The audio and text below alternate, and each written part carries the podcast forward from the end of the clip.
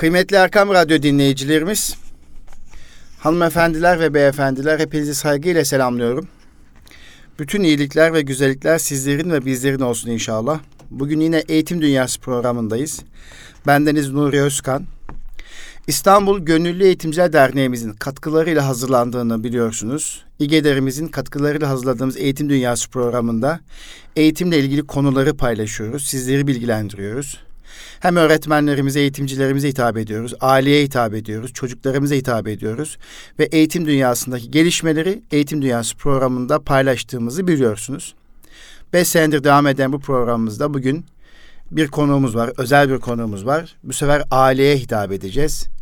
Dolayısıyla bizi araçların başında dinleyen kıymetli anneler, babalar, kıymetli eğitimciler, gerçekten aile çok önemli. Aile toplumun temelidir, esasıdır aileyi ayakta tutmak gerekir. Tabii aile deyince anne baba ve çocuklarda oluşan o çekirdek unsurun diri olması gerekir. İşte burada anneyi konuşacağız, burada babayı konuşacağız. Yetkin anne baban nasıl olmalıdır, nelere dikkat etmelidir?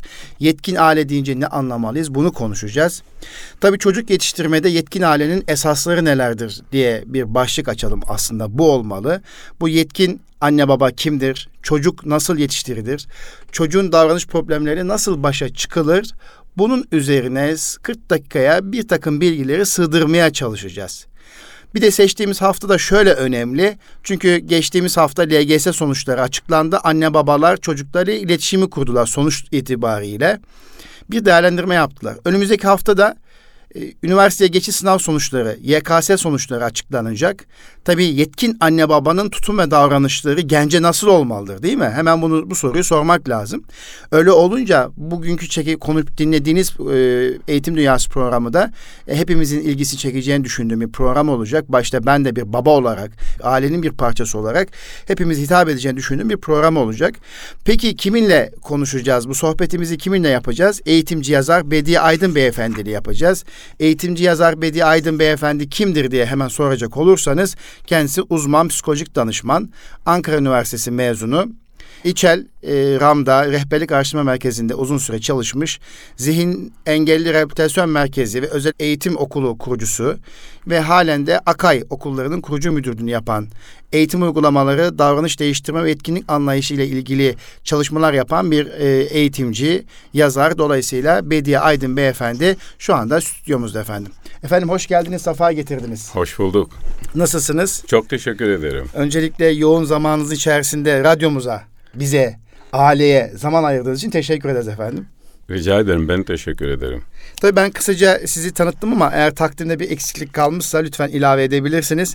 Zira eğitimcilerimizin, ailemizin, annemizin, babamızın sizleri çok iyi tanıyor olması lazım ki dinlerken de biliyorsunuz bu algı oluşturuyor. Yani e, hemen diyor odaklanıyorlar.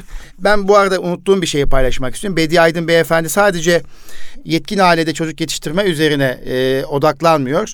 Aynı zamanda yetkin bir öğretmenin sınıf yönetim becerisi nasıl olmalıdır e, sorularına cevap veriyor. Bununla ilgili e, Profesör Doktor Hasan Bacanlı Beyefendi birlikte kitap kaleme almışlar. İnşallah bir sonraki programımızda ki bunu e, Allah nasip ederse Ağustos'un son haftasında iki Eylül'den önce yapalım hocam. Söz alıyorum şimdiden. Tabii ki tabii ki. E, öğretmenlerimize dönük bir Hayır. program yapalım. 2019 2020 eğitim yılına girerken yetkin bir öğretmen sınıf yönetimi nasıl olmalıdır? Güzel bir başlık olacağını düşünüyorum. Eğitimcilerin dikkatini çekecek bir başlık olacağını düşünüyorum. Onu hay yapalım. Hay. E tabi hayat problemlerden ibaret efendim. Ailede problem yaşanır. İş yerinde problem yaşanır, sokakta problem yaşanır.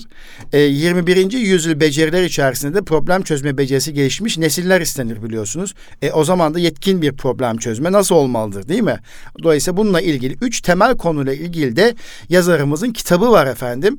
E, inşallah programımızın sonunda e, Hasan Bacanlı ve Bedi Aydın tarafından kaleme alınmış bu üç kitapla ilgili de e, nereden al, al, al, alabilirsiniz? E, nasıl e, bir bu kitaba nasıl ulaşabilirsiniz? Bununla ilgili sizleri bilgilendiriyor olacağım. Evet efendim şimdi elimde yetkin ailede çocuk yetiştirme kitabınız var. Öncelikle tebrik ediyorum sizi, takdir ediyorum. Ee, gerçekten önemli bir konuya parmak basmışsınız e, ve bu kitabı kaleme almışsınız. Önce şöyle bir soruyla başlamak istiyorum. Neden bu kitaba ihtiyaç duydunuz? Böyle bir e, başlığa işte ihtiyaç duydunuz. Sıkıntı mı var efendim ailemizde? Hiç kuşkunuz olmasın var. 2015 yılında Hasan Bacanlı Hoca ile tanıştıktan sonra eğitimle ilgili yaptığımız çalışmaların ortak bir yol izlediğini fark ettik ve öğretmenler üzerinde ciddi bir çalışma yaptık. Yetkin Öğretmenin Sınıf Yönetimi kitabını yazarken kenarlara aldığımız notların tümünün aileye çıktığını gördük. E, buraya çok yakın bir yerde çalıştık. Çamlıca e, sosyal tesislerinde. Öyle mi? Hmm. Ve aldığımız notları bir araya getirdiğimizde Yetkin Ailede Çocuk Yetiştirme adlı kitabımız ortaya çıktı. Aile çok övündüğümüz bir yapımızdı. Ama 2004-2005 yılından bu yana yani yaklaşık 14-15 yıldır ciddi bir risk altında olduğunu düşünmeden edemiyor insan. Ne oldu da bunu böyle düşünmeye başladık diye düşünürseniz son yıllarda özellikle ailenin normal rutini gündelik hayat içerisinde yaptığı şeylerin e, yavaş yavaş minik minik değişmeye başladığını gözlemliyoruz. Neler değişti? Örneğin yeme alışkanlıklarımız değişti. Neler değişti? Yakın çevremizde kurduğumuz ilişkiler değişti. İlişki biçimimiz köklü değişti.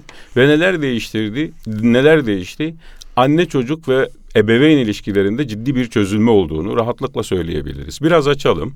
Evet. Ee, biz şöyle bir toplumduk. Ee, Geleneği çok güçlü ve ailesi son derece güçlü olan bir toplumduk. Ama günümüzde baktığınız zaman ailenin içerisinde değiştirdiğimiz üç tane temel şeyden dolayı sürekli olarak bir gevşeme gözlemlemeye başladık. Birincisi nedir biliyor musunuz Nuri Bey? Nedir? Ee, biz artık sofra kurmuyoruz. Evet o çok doğru. Sofra kuruyoruz. Çok büyük bir bölümümüz maalesef mutfakta atıştırmaktadır. Evet. Ee, sofranın ne önemi var? Ee, psikolojik danışmanların genellikle aileyle ilgili konuları çok daha teknik şeyler içerirler ama bizim odaklandığımız şey e, efendim çocuğumuz bir sınavda çok başarısız bir puan aldı. Bu anlık bir şeydir, bu çok önemli gibi gözükmekle beraber insan hayatını kökten değiştirmez. Ama her gün yapmakta olduğumuz şeyleri minik minik değiştirirseniz hayatınız değişir. Sofrayı kurmazsanız kaybettiğiniz şey ne olur biliyor musunuz? İletişim kuramaz hale gelirsiniz. Çünkü sofra sadece beslendiğimiz bir alan değil, aynı zamanda ailenin iletişim platformudur. Ve Oraya- biz bu platformu kaybettiğimiz için bugün çocuklarımızla oturup sohbet edecek bir konu bulamıyoruz.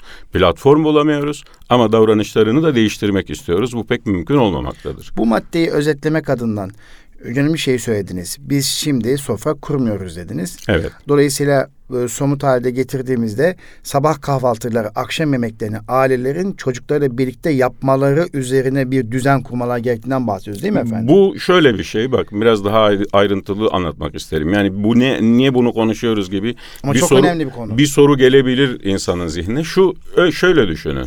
Mutfakta olup biten şey yani anne geliyor bir hazırlık yapıyor ama çocuklar geliyor orada beğenme, beğenmediklerinde annen hazırladıklarını dolabı açıyor.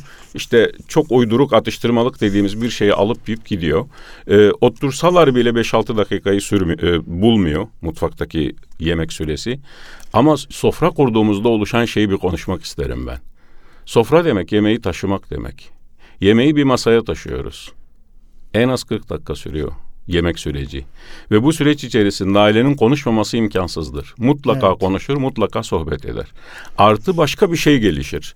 Mutfakta gelişi güzel bir düzen içerisinde yemek yiyen aile sofrayı kurduğunda ise e, estetik bir kaygı da taşır. Örneğin yemediğimizi bile, bildiğimiz halde sofraya bir tane çiçek konması önemli bir şeydir ve bu estetik kaygının oluşması, güzelin, iyinin, merhametin oluşmasının önünü de açmaktadır. Eğer sofrada yenmeyen o süslü püslü şeyleri de koyup sürekli olarak bu kültür içerisinde yetişen bir çocuk olursanız ileride e, trafik magandası olmazsınız. Evet. O kadar ilişkili şeylerdir bunlar. Efendim e, çok önemli bir e, hususa parmak bastınız ki ben süreç içerisinde daha unuttuğumuz, e, dağıldığımız, dağılmamızı neden olan birçok davranışları hatırlatacaksınız bize. Çünkü bazı ailenin birbirine bağlayacak çimento görevi görecek bir takım tutumlarımız, davranışlarımız vardı.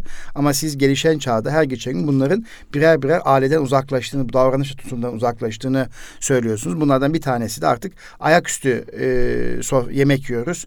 Ailenin bir araya gelebileceği, iletişim kurabileceği, göz teması kurabileceği e, bir platformun kalmadığından bahsediyorsunuz. Bunlardan en önemlisi de sofradır diyorsunuz. E, sofra, birlikte yemek yeme, birlikte e, göz teması kurma ve sofrayı hazırlanırken bir iş bölümü vardır biliyorsunuz. Bir dayanışma söz konusudur. Bir de sofranın estetiğinden bahsettiniz. Yani ortaya konulan bir çiçek, bir gül bile e, bir kültür açısından bir e, önemlidir aileye verilen değer açısından önemlidir diye bahsettiniz. Peki başka nelerimizi terk ettik efendim biz? Nereye doğru gidiyor ailelerimiz? Şimdi az önce siz bir tanım yaptınız. Anne, baba ve çocuklar dediniz. Bu bizim çekirdek aile tanımımız. Türk Dil Evet. Kurumu'nda da böyle Evet. yazar. Aslında aile dediğiniz şey çekirdek olmaz. Olmaz. Doğru. Yani çünkü çekirdek olur sonra çitlersiniz. Yani Evet. çıtır çıtır yersiniz onu. Çok doğru bir tabir. Evet, aile aile çok büyük bir yapıdır. Küçük bir yapı da değildir. Yani toplumun en küçük birimi ailedir gibi bir tanım da çok hatalıdır. Biz Evet. yetkinlik anlayışını geliştirirken belli tanımları da e, değiştirme ihtiyacı hissettik. Aileyi biz şöyle tanımlıyoruz. Evet efendim. An- anne, baba, çocuk, kardeş, dayı, teyze, hala, dede, nene vesaire o kadar çok saymanız gereken kimse vardır ki bunların varlığı ve yokluğu sonuç yarattığı için bunlar ailenin bir bütünüdürler. Yani insanın dayısının olması başka bir şeydir, olması da başka bir şeydir. Mutlaka etkisi vardır. Varlığı ve yokluğuyla sizi etkiliyorsa bir bir şey o, Tabii. o değerli bir şeydir. Dolayısıyla biz aileye küçük bir birim diyemeyiz. Ailenin bu büyük yapısını mutlaka hissetmemiz gerekir. İkinci değiştirdiğimiz şeye gelecek olursak tam da bununla ilgilidir. Biz artık büyük aile ilişkilerini de kurmuyoruz. Örneğin abim bize gelmek istesin. Telefonla arıyor. Oğlum müsait misiniz dediğinde hanım orada otururken yo yo yo müsait değilim gibi bir baş ağrım var falan filan gibi bir bahaneyle abim bize gelmesini engelliyor olabilir. 1 2 3 4 abi bir süre sonra hiç aramaz hale gelir. Sonra biz benzer bir şey ve şu an ben sen rahatlıkla söyleyebilirim Nuri Bey. İnsanlar cep telefonlarını şimdi açıp baksınlar. Yeğenlerinin tümünün telefon numaraları kayıtlı mıdır? Kuzenlerin numaraları kayıtlı mıdır? Çok büyük bir bölümünün bunu kaydetmediğini rahatlıkla söyleyebilirim. Biz büyük aile ilişkilerini de kaybettik. Yani çekirdek aile olmanın aslında çocuk gelişim açısından sorunlarını da yaşıyoruz. Şöyle düşünün. Eğer mesela- e, çekirdek aile dediğimiz anne baba çocuksa çocuk yetişimi ve gelişimi açısından o sizin tanımladığınız aile içerisinde çocuk daha özgüvenli, daha sağlıklı yetişir kavramı var sizin anlattığınızdan. Doğru Nuri, mu anlıyorum? Nuri Bey dayı bir kişi değildir. Dayı bir, bir kurum. Dayılık bir kurum. Amca bir kurum, teyze bir kurum, hala bir kurum, yeğen, kuzen bunların hepsi birer kurum. Bir kişi değildirler ve Evet. bunları siz sistemden çektiğiniz zaman bunların yerine işte danışmanlık merkezlerini koymuş olursunuz. Onları ikame etmiş olursunuz. Babasıyla çatışan bir ergenin amcası tarafından eli omuzuna konarak teselli edilmesi çok müthiş etkili bir sonuç verirken bugün onun ortada kalktığını rahatlıkla söyleyebiliriz. Yani biz büyük aile ilişkilerinden faydalanamadığımız için ikinci çözülmenin de burada olduğunu rahatlıkla söyleyebilirim. Tabii büyük aile içerisinde siz dayı, amca, teyze, hala, kuzene kadar götürdünüz ama Komşuyu bile koyuyorum. ben. yani komşuyu bile koyuyorsunuz. Evet. Süpersiniz. Ama ben e, görüyorum ki şu an anneanneler, babaanneler, dedelerden de uzaklaştık. Onun o hiç derece, yok artık. e, hiç Yani- yok. Halbuki onlar bir tarih, tarihi birikim taşıyor. Bir yakın çağın özelliklerini taşıyorlar değil mi? Çocuklarına aktarmak için. Nuri Bey öze- evet. özellikle problem alanlarda yumuşatıcı görevi görmektedirler ve aileyi bir huzura, dinginliğe davet etmektedirler. Bu değiş ikinci yaptığımız hata hata evet, büyük aileyi kaybetmiş aileyi olmak. kaybetmiş Üçüncüye gelecek olursak üçüncü bir miktar da okulla ilgilidir. Biz terbiye işlevlerinin bir bölümünü de okula devrettik. Yani Hmm. terbiye işi dediğimiz şey hani e, terbiyenin Bir de- bölümünü mü devrettik yoksa Ee, tamamını mı devrettik? e, tamamını devrettik diyemeyiz çünkü okula gitmediğimiz bir dönem var. Dönem var. o dönem kurtarıyor. o dönem kurtarıyor. Ama o, okul her türlü şeyi yapabilir de terbiye veremez. evet. E işte burada yaşadığımız Terbiye ailede başlar. ailede başlar ve ailede de biter. Yani o orada verdiniz verdiniz veremediyseniz başınız derttedir. Burada terbiye e, ne demek onu Heh, bir söylemek Ben de onu lazım. soracaktım. Terbiyeyi nasıl Ee, anlayalım diye. Te- terbiye e, aslında ailenin anayasasıdır. Birine terbiyesiz dediğiniz zaman aslında onun bütün ailesine, soyuna, sopuna hakaret etmiş oluyorsunuz. Hmm. Evet yani senin senin yani yedi ceddin anlamına gelen bir cümleyi kurmuş oluyorsunuz. Yani çünkü terbiye o demektir. Terbiye aslında çok küçük yaşlardan itibaren büyük bir bölümü anneden çocuğa aktarılan e, çok ciddi toplumsal bağ kurma kitidir. Yani orada o kadar çok araç gereç yerleşir ki bizde ve biz gelecekte ne olacağımızı aslında o dönemde edindiğimiz bu becerilerle sağlamış oluyoruz. E, bugünkü terbiye etme biçimimizde maalesef çok ciddi bir enformasyon bozukluğuna dayanan bir tutumumuz var. O tutum da şu, e, çocukların dinleme becerilerini geliştiremiyoruz. Dinleme beceri. Becerilerini geliştiremiyoruz ve bugün ne biz gibi hata yapıyoruz e, orada? hemen gelişmiyor? söyleyeyim size biz bugün çocuğun konuşmasını çok mucizevi bir şey gibi görüyoruz ve çocuğun kendini ifade etmesinin çok erken yaşta başladığını söyleyerek bununla övünüyoruz. Ancak o kadar kontrolsüz bir noktaya geliyor ki çocuk artık hiç dinlememekte ve sürekli konuşma istemektedir. Bu bugünkü sınıflardaki en büyük problemlerden biri. Evet. Ee, şu, o dinleme ile alakalı geçen yönetim ve organizasyon kitabı okurken e, şöyle bir ibare vardı. dünyanın en saygın ve en başarılı yöneticilerin ortak özelliği dinlemeyi çok etkin kullanmalarıdır diyoruz. Dinlemeyi e, yüzde seksen yaşamlarına becer e, alışkanlık hale getirmişlerdir. Bizde ise diyor genel müfredatta ise diyor daha bizde değil de genel müfredatta ise yabancı bir yazar çünkü genel müfredatta ise hep konuşma özendirilir. Ama başarı için hayat başarı performansı için dinleme daha ön planda olmalıdır der. Katılıyorsunuz o zaman. Şu an ben konuşurken siz bir şey öğreniyorsunuz. Siz konuşurken ben bir şey öğreniyorum. Yani konuşurken öğrenmeyiz, öğretiriz. Dinlerken öğreniriz. Dinlerken öğreniriz. Yani öğrenmenin en büyük payını dinleme alır. Dolayısıyla insan dinleme becerileri gelişmemişse başı önemli ölçüde de dert- derttedir. Şimdi Peki e, bu yetkin aile diyoruz ya bu şimdi anne baba çocuk ve bir herkes bizi dinliyor. Şöyle bir soru gelse yani ben e, yetkin olmadığımı düşünüyorum. Bu yaştan sonra, bu aşamadan sonra yetkin bir aile olabilir miyim diye bir soru gelse. Olabilir miyiz yetkin aile? Yoksa bunun eğitim başta mı alınmalıydı? Öyle bir şey var mıdır? Kazanılabilir Ee, mi? Nuri Bey burada biz oturup da millete böyle toz pembe bir dünya sunmanın, sunmak için gelmedik. Biz bir, bir miktar gerçekçi olacağız ve ne dediğimizi de bileceğiz.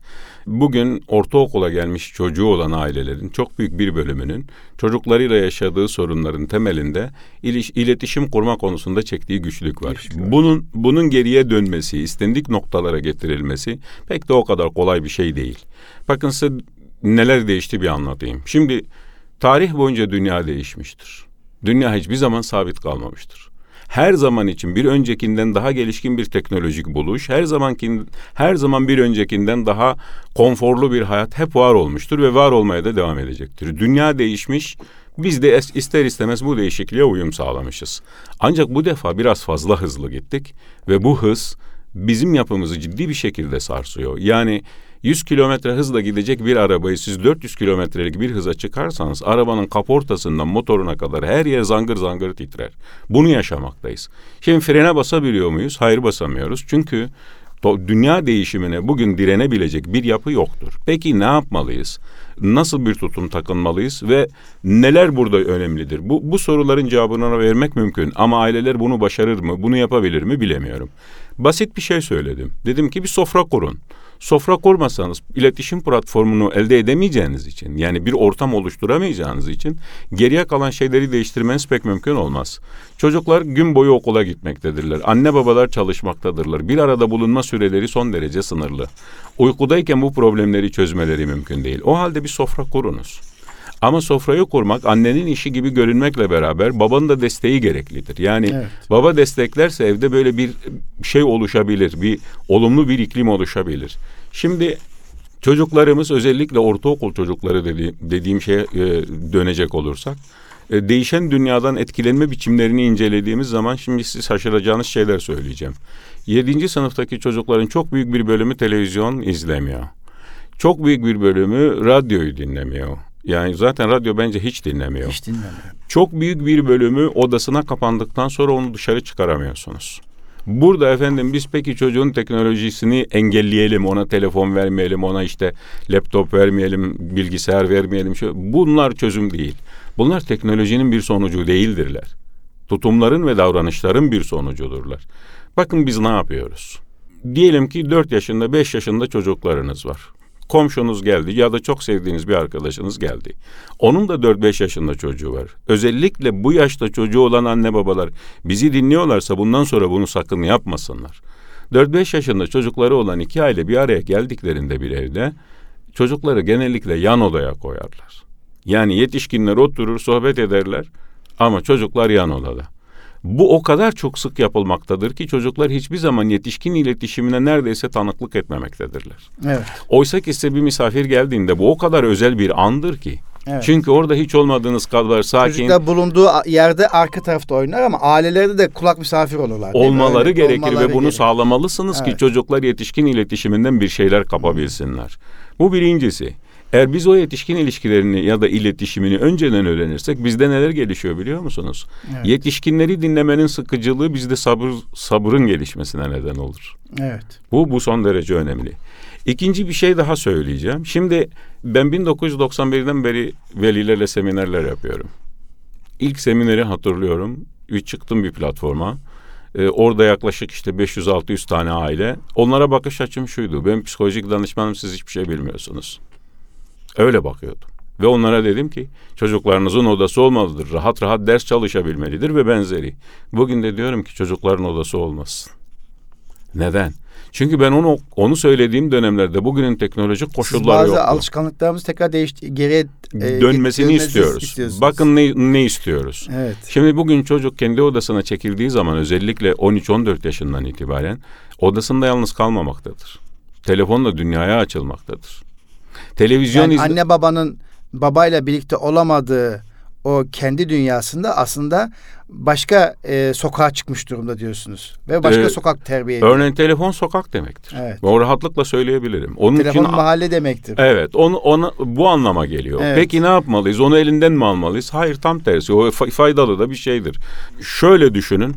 Çocuğumuz odasına kaldığı zaman Evet. ve dünyaya bununla açıldığı zaman bir de dedik ki televizyon da izlemiyor. Peki ne yapıyor bu adam? Çoğunluğu bugün YouTuber dediğimiz kimseleri izlemektedirler. Peki televizyon izlemek iyi bir şey midir? Birlikte izlemek. Evet bazen çok iyi bir şeydir. Neden? Ortak bir gündem oluşturuyorsunuz. Beğenmediğiniz bir diziyi bile beraber oturup izlediğinizde oradaki figürler, oradaki düşünce biçiminiz ya da konuşabileceğiniz bir gündeminiz oluşurken bugün çocukların neyi sevdiğini, hangi kahramanı ya da hangi e, modeli izlediklerini tam da bilemiyoruz. Ve onlarla ortak bir şey oluşturamıyoruz. Bu önemli bir kırılmadır. Yani e, gençlik ve alt kültürleri dediğiniz şeyi biz bugün kaçırmaktayız. Gençliğin ürettiği alt kültürü e, yetişkinler bugün takip etmekte çok güçlük çekiyor ve marjinal, olağanüstü bir durumla karşılaştığında da şaşkınlık yaşıyor. Ya aa benim çocuğum ne zaman böyle oldu diyor. Ama gerçek budur. Ne yapmalıyız? Bir, özellikle aile ve okul ilişkisinin sağlıklı bir zemine oturabilmesi için okulun anlamını işte belki Ağustos'ta yapacağımız programda yine izleyici, dinleyicilerimiz aynı kişiler olursa bunu onunla bir bütünleştirebilirler. Okul ve aile ilişkisini bir, bir bütün olarak düşünmelidir ve okula göre şekillenmelidir. Türk toplumu bir okul toplumudur Nuri Bey. Evet. Türk Yani biz okul okulun toplumu. açık olmasıyla kapalı olmasında arasındaki farkları çok ciddi yaşarız. Ee, tatil planlarımızı tümüyle okula göre planlarız. Ee, her türlü seyahatlerimizi, görüşmelerimizi hafta içi mesela misafir gelsin istemeyiz çünkü çocuğumuzun okulu var. Ders çalışacak, etkilenecektir. Biz bir okul toplumu olduk. Önceden öyle değildik. Olalım bir şey yok. Ancak biraz da o zaman bunu iyi yönetelim. Ee, bugün okula yüklediğimiz anlam biraz abartılı bir anlam. Tam da şu sıralarda hem bu hafta işte LGS tercihleri tamamlandı. Evet. Gelecek hafta da L- YKS sonuçları evet. YKS sonuçları açıklanacak. Bu defa da üniversite tercihleri yapacağız. Bu toplumda gelişen şöyle bir hata var. Biz beş tane mesleği çok değerli, çok anlamlı ve çok önemsiyoruz. Birisi tıptır, birisi subaylıktır, bir tanesi mühendisliktir, hukuktur ve bir kısmen de kamu yöneticiliğidir. Geri kalan mesleklere gösterdiğimiz tepki pek de arzu ettiğimiz bir tepki değildir ve onlar istenmeyen meslekler konumundadır. Yani hiç değilse öğretmen ol. Hiç değilse öğretmen. Heh, ya bunlar da olmadıysa bari öğretmen ol gibi bir bir noktadayız. Ee, Ailelerin bunu da düz- düzeltmesi gerekir. Şimdi odasından nasıl çıkaracağız çocuğun da söylemeliyim. Evet, Ee, e, gerçekten biz çocuklar odası, odalarını nasıl çıkartacağız? Şunu yapalım evimize eğer henüz bilgisayar almamışsak alacağımız bilgisayar masaüstü olsun. Taşınabilir bir bilgisayar olmasın.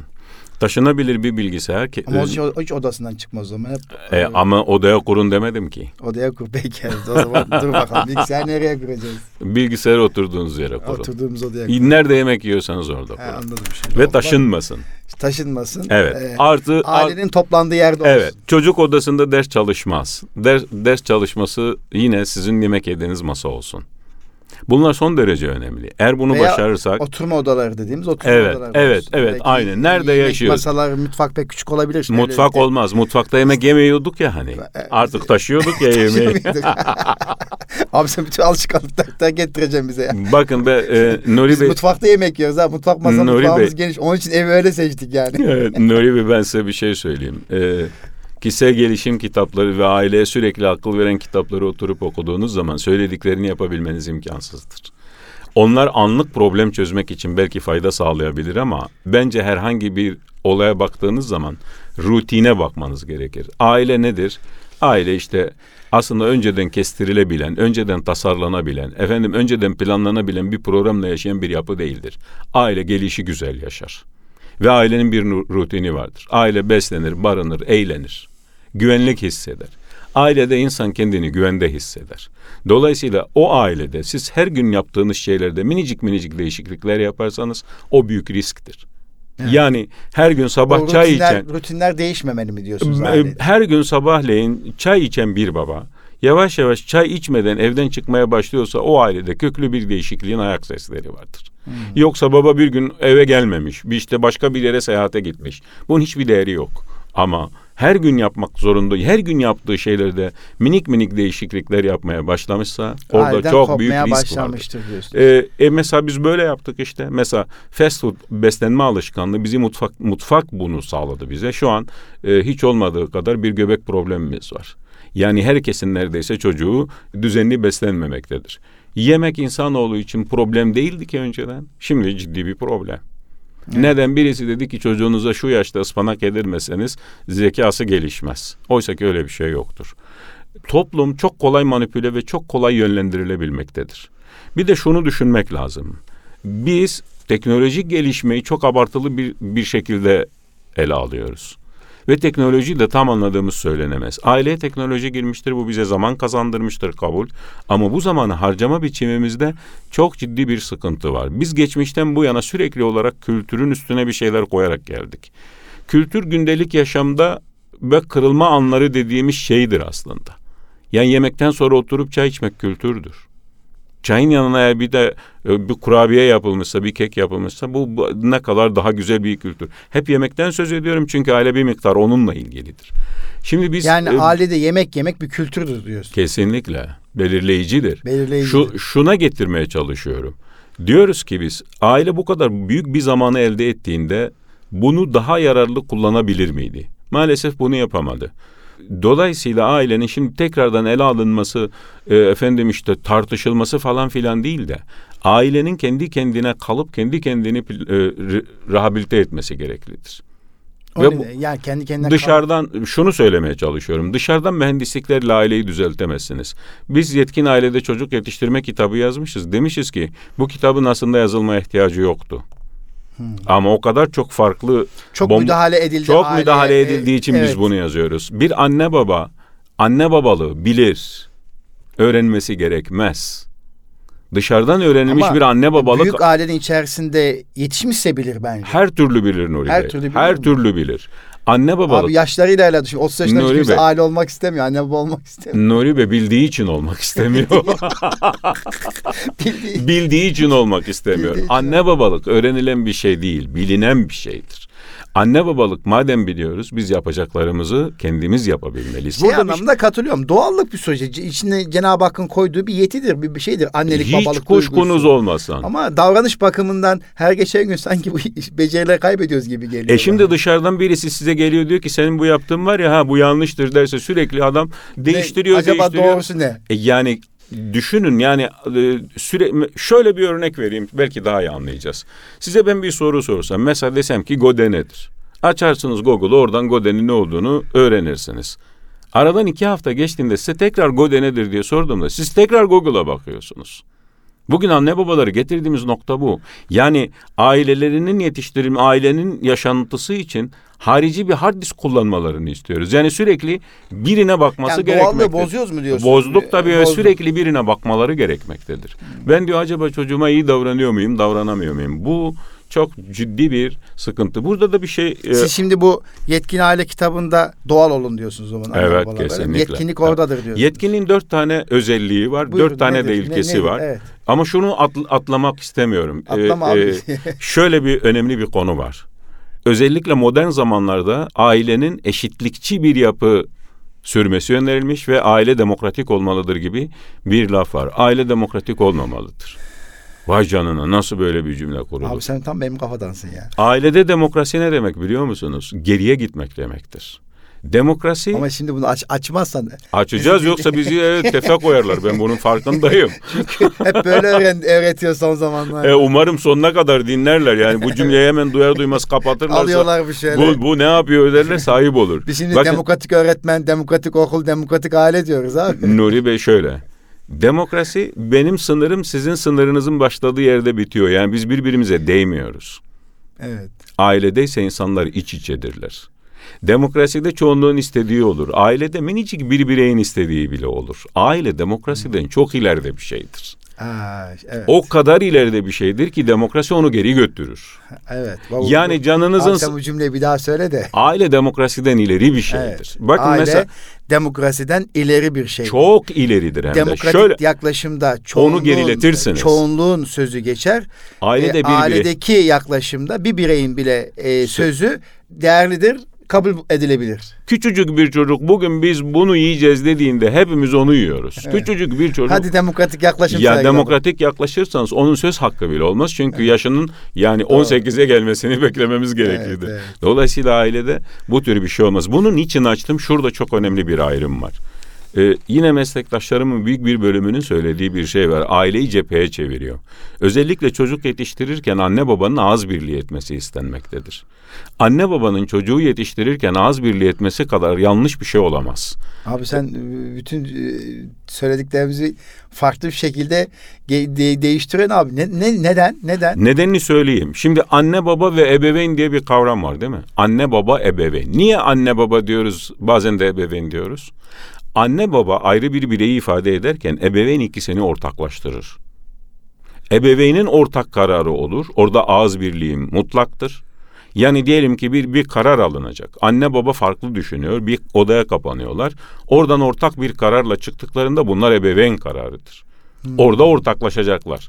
Ancak işte bak ıspanak çok faydalı ama yemiyor görüyor musun babası dediğinde babası evet haklısın ıspanak çok faydalı mutlaka yemelisin dememelidir. Çünkü baba da belki ıspanak sevmiyordur ve yıllar yıllar yıllar sonra bir gün dışarıda çocuğuyla yemek zorunda kalan bir baba ıspanağı seçmese çocuk ona diyecek ki sen küçükken bana yalan söyledin.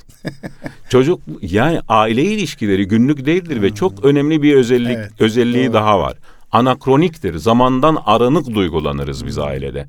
Örneğin 3 yaşında, 5 yaşında haksızlığa uğradığını, babası tarafından haksızlığa uğradığını düşünen bir çocuk babasına her zaman bunu hatırlattığında sanki o an haksızlığa uğramış gibidir. Hmm. Yani anakroniktir, zamandan bağımsızdır. O duyguyu o an yaşar. Yani Dolay- anlık anı yaşar. o an sanki Ha, o onu evet. yaşamış gibidir. Evet. Dolayısıyla lütfen burada dikkatli olalım. Aile bir cephe değildir. Anne candır. Hiç kuşku yok. Kuş- kuşku. Ve temel temel direktir ailenin. Ailenin reisi annedir. Baba falan filan değildir. Doğru doğru. Tamam. Ve annelere olağanüstü saygı duymamız gerekmektedir. Baba nedir? Baba da babacandır ya. Yani anne can, baba babacandır ve babanın bizde bize yapması gereken şey ve bir espri dili getirmesini sağlamaktır. Espri dili getirirseniz çocuklarınızla kurduğunuz ilişki çok daha sağlıklı bir hal alabilir. Ama ne yapıyoruz? Bir miktar suratlarımızı asıyoruz şu dönemlerde. Bundan mutlaka vazgeçmemiz gerekir. Evet. Peki e, öncelikle teşekkür Doğallığı da ediyorum. anlatmam gerekiyordu. Ama şey... e, Zaman bitti mi? Yok bitmedi. Beş dakikamız var da yetkin ailenin dört esasları dediniz ya. Yetkinliğin dört esas dediniz. Yetkinliğin özelliği. Dört Özelliği. tane ilkeleri de dört tane. doğallık dediniz. Evet doğallık bir şey doğal değilse onu yapmanız imkansızdır. Ve doğanın kanunları vardır ve onları isteseniz de istemezseniz de sizin üzerinize uygular. Doğa kolay bir şey midir? Asla değildir. Doğa bize sürekli problem üretir ve biz o problemleri çözeriz. Bazen de sorun üretir. Evet. Problemi siz çözersiniz, sorununuz varsa birine sorarak çözersiniz. Ve doğa gerçek davranır. Bu bir. Yani bir şey doğal değilse onunla çok uğraşmayacaksınız. Orada geçen hafta bir seminere eğitime gittim. Daha doğrusu seminer değil de eğitim almaya gittim. E, doğada öğrenme eğitimi almaya gittim. Orada bir yaşlı teyze dedi ki biz bu organik alanda e, ne yapıyorsak önce doğal çevreye bakıyoruz. Onların tutum ve davranışlarını biz fidanlarımıza alıştırıyoruz dedi. Budur. O kadar hoşuma gitti ki ne yani dedim.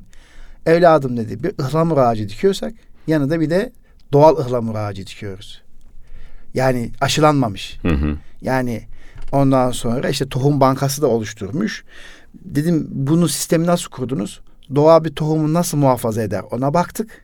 O sistemi buraya taşıdık dedi. Evet. Biz her şeyi doğadan öğreniyoruz. Başka yok. Başkası Değil mi? yok. Yani Evet. doğal dediğimiz böyle bir şey aslında. Yani Evet. doğal olan, var olan, yaratılışta e, mevcut olan durum. Aynen Değil bu. mi? Yani- Aynen bu. Evet, ona müdahale etmemek. etmeyeceksiniz ve bir şey yolunda gidiyorsa ona dokunmayın. Hatta Onu sürdürün. ki e, ben siz ilaç dersiniz ben zehir diyorum. doğala ilaçlarla müdahale ettiğini zannedenler doğala müdahale doğalı zehirliyorlar. Evet, aynen. Biz dedi zehir yiyoruz dedi. Aynen. Yani- Dolayısıyla bir şey yolunda gidiyorsa dokunma. Dokun, ikinci evet. ikinci özelliği yetkinliğin ritimdir. Ritim. Herhangi bir şeyi yapmak, ritmi, ritmik yapmak çok anlamlıdır. Bir örnek vereyim. Mesela buradan ben Pendik'e giderken işte biz şu an e, Çamlıca'dayız. Pendik'e giderken yani yaklaşık 40 dakika süreceğini ben biliyorum. Ama dur kalk yapa yapa 40 dakikada gitmek başka bir şeydir. Hiç durmadan 5 kilometre hızla 40 dakikada gitmek başka bir şeydir. Hiç durmadan gidersem ritim bozulmadığı için gayet rahat hissederim. Evde çatışmanın çıktığı alanlar ritmin bozulduğu anlardır. Yani rutininizin bozulduğu an, ritminiz bozulur, ritminiz bozulursa da strese girersiniz, gergin olursunuz. Peki bu ritmi bozmak için ne yapmalıyız o zaman? Hemen öyle sorayım. E, tek, tekrar Yani bunun cevabı uzundur muhtemelen de. ritmi rit, ritmi eğer dışarıdan bir şeyler bozuyorsa ona yapabileceğiniz bir şey yoktur ve dışarıdan mesela değiştiremeyeceğimiz bir problemle karşı karşıyaysak onu kabul edeceğiz. Ha. Yani efendim yolda gidiyoruz trafiğimiz tıkanmış. E tıkanmışsa tıkanmıştır yani. Zaten İstanbul'da tıkanç var, Evet, ya bu bunu bileceksiniz. Ya, öfkelenmeyeceksiniz. Öfkelenmeyeceksiniz. E, Öfkelendiğinizde işte sonuç. Evet, sonuç. Yaşadığımız son Evet, olay doğru. hiç de Evet. hiç de sevimli olmamıştır. Yani o öfkeyle kalkanların da bir miktar e, yani onların da insan olduğunu unutmamak lazım. Onların da canı sıkılmıştır buna ama olan olmuştur Olan yani. olmuştur. Dolayısıyla biz orada ritmimizi korumak için ne gerekiyorsa yapmalıyız. İşte insan burada kendine çeşitli alışkanlıklar geliştirmelidir. Bu apayrı bir konu. Evet. Üçüncü özelliği yetkinliğin Yetkinlik bir bir süreçtir ama bu döngüsel bir süreç. Sürekli kendini aşar. İnsan bir şey yapar, onu yetkinlik yetkinleştirdikten sonra onu aşmalıdırlar. Yani sürekli bir aşma eğilimi, sürekli daha iyisini isteme. Bakın bu Osmanlı'da vardı. Nasıl? Mesela bir vasat sözcüğünü normal yerine kullanırdı Osmanlı. Hı, vasat. Vasat normal demek ama vasat olumsuz bir imaj vardır. Yani normale razı olmazdı. Sürekli onu aşma isteği oluşurdu. Ya bu çay nasıl olmuş? Vasat dediğinde daha iyi bir çay demlemek için çaba harcarsınız. Şimdi normal dediğimizde ne yapıyorsunuz? O çayı aynen getirip götürürsünüz. Artı yetkinin bir özelliği de hedefiniz olmalıdır. Bir hedefiniz yoksa yetkinleşmeniz için gerekli hiçbir şey yoktur. Hedef koyacaksınız kendinize. Hedefte de şöyle bir şey tam da bu şu, şu sıralar şey yapıyoruz ya tercihler yapıyoruz. Özellikle üniversite tercihi yaparken efendim ben doktor olmak istiyorum puanım yetmedi. E o zaman işletmeci olayım. Bu hedef belirlemek değildir. Bu daldan dala atlamak gibi bir şeydir. Doktor olamıyorsanız puanınızın yettiği sağlık alanından bir bölüm seçmenizi öneririm. Çok daha rahat olacak. Ee, bu dört, dört özelliği var. Son bir şey anlatalım. Madem Şu dört e, özelliği bir hatırlatmak açısından söylüyorum. doğal olacaksınız. Doğal olmak. Ritminizi bozmamaya gayret edeceksiniz. bozmamak, hedef belirleyeceksiniz. Hedef belirleyeceğiz. Ve mutlaka ulaştıktan sonra durmayacaksınız, geriden başlayacaksınız tekrardan. Evet. Yani efendim ben börek yaptım, bu çok güzel oldu. Daha iyisini yapmak için çaba harcayacaksınız. Yani bir Hmm. Daha sürekli daha iyi, sürekli daha Evet, iyi, daha sürekli iyi. yetkin budur. Yetkin mükemmele doğru gitme Hmm. işidir. Bunu yaparsanız son derece başarılı olursunuz. Ben son bir şey anlatayım. Ee, yine farklı bir kavram ve yine ters bir bakış açısı. Efendim ilgi ilgi. İlgilenmek. İlgiyi biz çok abartıyoruz. Bizi yetiştiren anne Evet. babalar bizimle ilgilenmediler. Sizin mesela geldiniz, e, beni karşıladınız, buluştuk, e, beni buraya getirdiniz, suyumu getirdiniz sağ olun, A- ayarlar yapıldı, e, güler yüzünüzle beni böyle mutlu ettiniz. Bu benimle ilgilenmeniz. Ama bir de yetiştirme var. Benim anlattıklarım yani il- ilgilenmek, ilgilenmek, yetiş- hizmet etmektir. hizmet etmek ama, Ama yetiş- yetiştirmek değildir diyorsun. Bakın mesela benim bu konuştuklarıma Nuri Bey'in ne tür bir katkısı var? Hiç. Beni böyle konuşturan şey beni yetiştirenler. Beni yetiştirenlerin bana davranışı Nuri yani Bey'in bana davrandığı gibi böyle konuşacaktınız yani. konuşacaktı. yani beni yetiştirenlerin davranışları Nuri Bey'in bana davranışı gibi miydi? Hayır. Öyle zamanlar oldu ki beni odasına almayan hocam vardı. Beni kovmuş, bana hakaret etmiştir. Yani yetiştirmek ve ilgi arasındaki farkı bu toplumun anlaması gerekir. Biz çocuklarımızla çok ilgileniyoruz, onları yetiştirmiyoruz. Geçmişte ise bizi yetiştirip bizimle ilgilenmemişlerdir. Benim bugünkü önerim terazi, dengeye gelin. Hem ilgilenin hem yetiştirin. Eğer bunu yaparsanız yetkin bir aile olursunuz. Evet. Efendim çok teşekkür ediyorum ee, Bedi Bey. Gerçekten e, tabii Evet. tadımlık bir sohbet oldu. Zaman çabucak geçiyor. Bu 40 dakikayı ben anlamıyorum bu stüdyoya girdiğim zaman. Hele sizin gibi böyle güzel konuşan birisi olunca 40 dakika bana 5 dakika gibi geliyor. Umarım dinleyiciler için de böyle olmuştur. Ama çok keyif aldım onu söyleyeyim. Ben de öyle. Sadece son sorum şu olsun. Kısmen girdin de tabii e, 18 Temmuz tarihinde e, YKS sonuçları açıklanacak. Siz de yakinen takip ediyorsunuz. hı. Bir PDR uzmanısınız. Aynı zamanda bir özel okul kurucusunuz. E, dolayısıyla bu yetkin aile bu olaya YKS sonuçlarını nasıl bakmalı, nasıl değerlendirmeli? Böyle sorayım. Şimdi eğitim sistemi çok enteresan bir sistem. Hep ona e, sistem diyoruz, saldırıyoruz. Oysa ki eğitim ne yapsın ki? Yani bir sıralama işi yapmak zorundadır. Şöyle düşünün. Bütün herkes 2 milyon 400 bin kişi sınava giriyor ve herkes 500 tam puan alıyor ya da tam puan alıyor. Ne yapacağız? Bu bir sıralama sınavı. Bazılarını bir yere, bazılarını A yere, bazılarını B yere, C yere koymamız gereklidir. Batı'da kıskan... Dolayısıyla bu çocuğun bir eksikliği değil. Nuri ben size bir şey söyleyeyim. Batı, batıya gittim, doğuya gittim, gezdim bir miktar. Sınırlı da olsa. Kıskandığım tek şey şu. Batı'da insanların benlik algıları o kadar sağlam ki. Benlik algıları Evet. o kadar sağlam ki. Çok Evet. sağlam. Yani adam diyor ki ben memurum. Çok mutlu. Adam diyor ki ben temizlik görevlisiyim. Çok mutlu. Niye? Aşağılanmıyor. Bizim toplumda ise meslekler hiyerarşisi var. Bir adama mesleğine göre davranıyoruz. Ve bütün anne babalar çocuklarını az önce saydığım beş mesleğe yönlendiriyor. Geri kalan şeyleri istemiyorlar ve çocuklarıyla ilişkilerinin bozulmasının temel nedeni de budur. Yani biz e, Yani hangi işi yaparsan yap mutlulukla yap diyebilmeli miyiz? mutlulukla değil hangi işi yapıyorsan yap saygınsın. Saygınsın. Evet. evet. Yani işi sevmeniz de gerekmez. İş, evet doğru. İşten elde ettiklerinizi harcarken sevdiğiniz şeyleri yapın. Doğru. Yani efendim e, yoksa iş mecburiyettir ya mecburiyet ve çok uzun süreli yapıyoruz. Önerim şu. Çocuğunuz ya da genciniz nereye uygunsa oraya yönlendirin. Yetkin bir çaycı yetkin olmayan birçok meslekten çok daha faydalı birisidir. Onu kendi alanında yetkinleştiriniz. Çünkü öyle bir şey Yet- stüdyoda bile özlüyoruz diyorsunuz. Yetkinlik şöyle bir şey diyor. Her insan bir alanda yetkin olabilir. Evet. Ve onu yetkinleştirirseniz o çok başarılı olur. Evet. Yeri geliyor mesela diyelim ki bir terzi.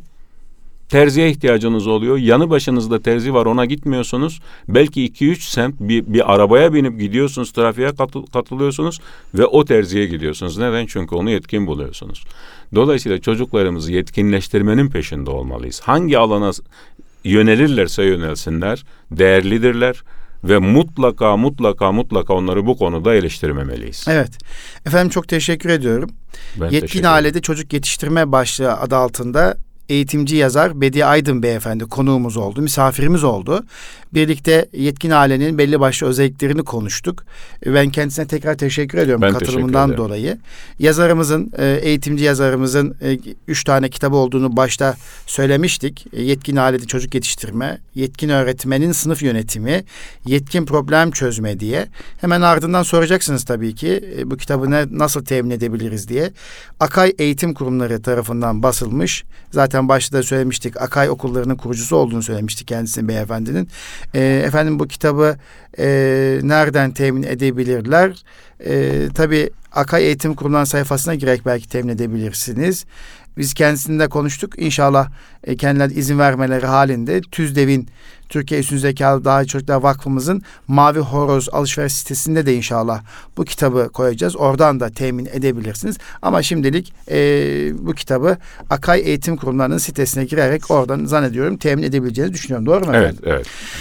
Efendim çok teşekkür ediyorum. teşekkür ederim. Gerçekten e, güzel bir cumartesi sohbeti oldu. Eğitim Dünyası programında. E, Eğitim Dünyası programı biliyorsunuz bir öğretmen programıdır. Yani Eğitim Dünyası İstanbul Gönüllü Eğitimciler Derneği duymuşsunuzdur. İGEDER. İGEDER'in katkılarıyla hazırlanıyor. Ben de İGEDER'in yönetim kurulu üyesiyim. Geçtiğim, geçtiğimiz dönem başkanıydım. E, bana bu vazifeyi verdiler. Bu radyoda bu sunuculuğu, bu programın bu moderatörü yapmamızı istediler. Biz de dilimizin döndüğü kadar bazen Son derece başarılı. Bazen misafirlerimizle birlikte çok şükür 3 senedir tarafımıza götürülüyor. Efendim kıymetli dostlar biliyorum yaz tatilindesiniz. Çocuklarınızla birlikte vakit geçiriyorsunuz. Bazı çocuklarımız biraz önce eğitimcimizin ifade ettiği gibi büyük aile kavramı içerisinde annene, babaanne, dede, hala, dayı, teyze, amcaları bulunduğu bir ortamda vakit geçirdiklerini düşünüyoruz. Tatile çıkmadan önce tatil başlangıcında ifade etmiştik daha doğrusu. Çocuklarımız ne olur e, ailelerin yanlarına gönderin 20-25 gün kalsın demiştik. Kısa kesimler gitsinler doğal ortamda eğlensinler demiştik. Sadece tatil deyince bir deniz ortamı, e, sahil, deniz, kum değil. Bunun ötesinde farklı e, şekilde bir tatil geçirmenizi dilemiştik. Evet bizi dinleyen e, Erkam Radyo dinleyicilerimiz e, her nerede olursanız olun efendim bizimle kalın diyoruz. Kalın sağlıcakla Allah'a emanet olunuz.